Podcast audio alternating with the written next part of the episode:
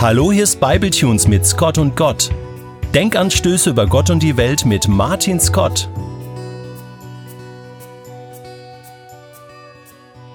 Was mir wichtig wäre an meinem Glauben, fragt mich neulich eine Pfarrerin. Ich glaube, das sind zwei Aspekte, fange ich an zu antworten. Mein Start ins Leben als Kind und Jugendlicher war von harten Kämpfen gekennzeichnet. Mein elterliches Zuhause war, schwarz-weiß ausgedrückt, kein wirkliches Zuhause. Und anderswo, in der Schule, in bestimmten Klicken, war ich Außenseiter. Mich eines Tages hinzusetzen und mich Gott anzuvertrauen, dass ich an ihn glaube und ihm vertrauen möchte in meinem Leben, hat mir ein Zuhause in dieser Welt gegeben, das ich so eigentlich gar nicht hatte. Und hat mich mit einer inneren Stärke erfüllt, die ich von zu Hause her nicht mitbekommen habe. Und das Zweite? fragt sie aufmerksam nach. Nun, ich habe durch das Lesen der Bibel und das darüber nachdenken und sicherlich auch viele Predigten verstanden, dass ich, obwohl ich mich bis dahin vor allem als Opfer meines Lebens verstanden habe, zugleich auch jemand bin, der sich als Sünder immer wieder auch an anderen vergreift. Dass ich deshalb als Ungerechter vor Gott stehe und seine Vergebung brauche. Von daher gab es eigentlich eine zweite Bekehrung in meinem Leben, Jahre später, als ich Stück für Stück verstand, warum Jesus in diese Welt kam, um am Kreuz auch für mich zu sterben. Da lehnte sich die Pfarrerin vor und fragte mich, Echt? Du glaubst noch an die Sünde? Wieso ist dir das so wichtig? Diese Frage ist für mich nicht neu. Sie wird mir immer mal wieder von allen möglichen Leuten gestellt, auch von Leuten, die mit der Kirche bzw. mit dem Christsein gar nichts am Hut haben.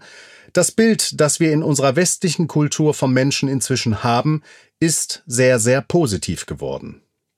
Und dass es an diesem besagten Tag nun ausgerechnet eine Pfarrerin war, die mir diese Frage stellte, dient für den Einstieg in den heutigen Scott und Gott nur als Frageverstärkung.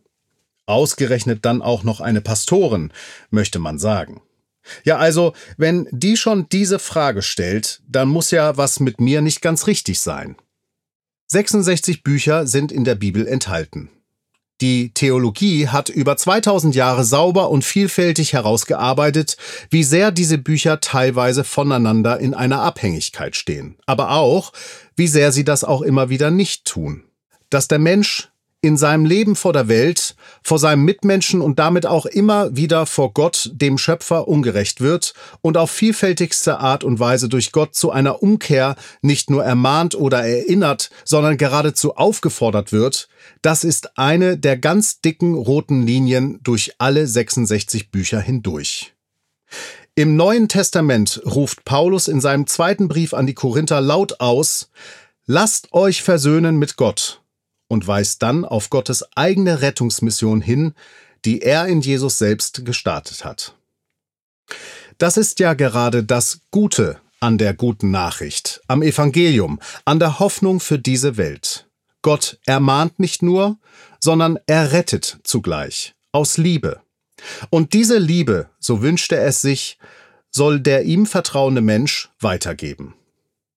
Wie man beim Lesen der Bibel an dieser Stelle auf ein anderes Ergebnis kommen kann, ist mir tatsächlich ein großes Rätsel. Und daher verwunderte es mich neulich insbesondere, dass eine Expertin für das Studium und das Auslegen der Bibel mir diese Frage stellte. Das will doch heute keiner mehr hören, höre ich oft aus dem Mund anderer. Das stimmt, das stelle ich oft auch immer wieder fest, und es ist das gute Recht eines Einzelnen, das für sich selbst zu bestimmen. Was oftmals aber mitgemeint ist, ist, dass das bitte auch nicht in der Bibel so zu stehen habe oder dass man sich in seiner eigenen Interpretation dessen, was die Bibel aussagt, doch bitte umorientiert. Und das finde ich, um es mal gelinde auszudrücken, kurios. Warum um alles in der Welt ist es Einzelnen so wichtig, dass das bitte doch letzten Endes auch nicht die Message der Bibel sein darf? Gerade darin liegt ja für mich die Unbestechlichkeit der biblischen Wahrheit begründet.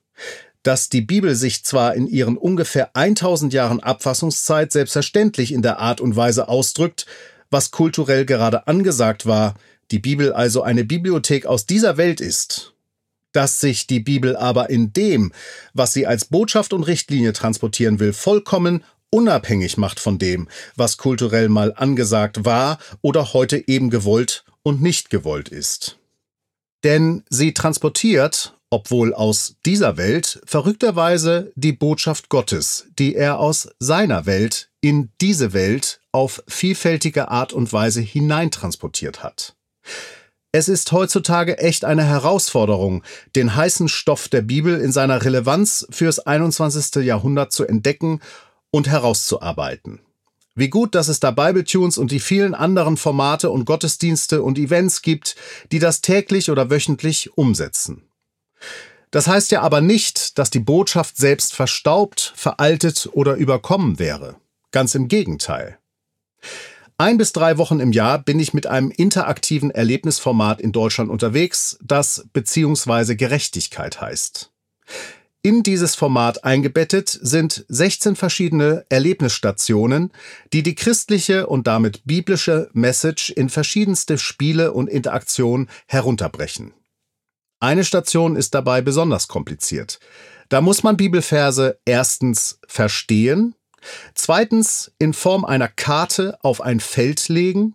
Und drittens aus einem Stapel von aktuellen Online- und Zeitungsschlagzeilen eine zum Bibelvers passende Collage, ebenfalls in Form einer Karte, auswählen und in demselben Feld neben die passende Bibelverskarte legen.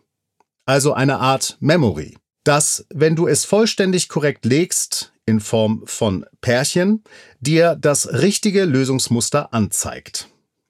Oftmals sind es 12, 13, 14-Jährige, die ganz erstaunt dann davor stehen und sagen, obwohl teilweise 3000 Jahre zwischen einer Tagesschau.de Schlagzeile und einem Bibelvers beispielsweise aus dem Buch Amos liegen, hat sich nichts geändert an den Realitäten dieser Welt.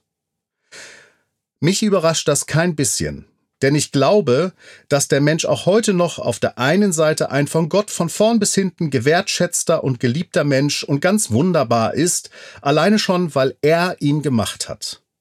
Dass er aber andererseits schon alleine am Ende eines einzigen Tages eine Verhaltensbilanz aufweist, die den Menschen nicht als sehr friedlebend, liebevoll oder achtsam kennzeichnet und daher noch immer die Vergebung Gottes benötigt.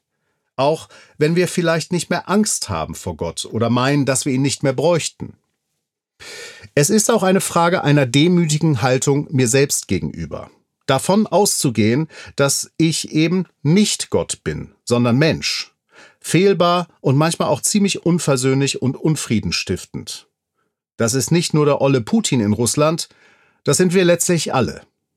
Zum Glück gibt es auch hier eine unverfügbare Botschaft.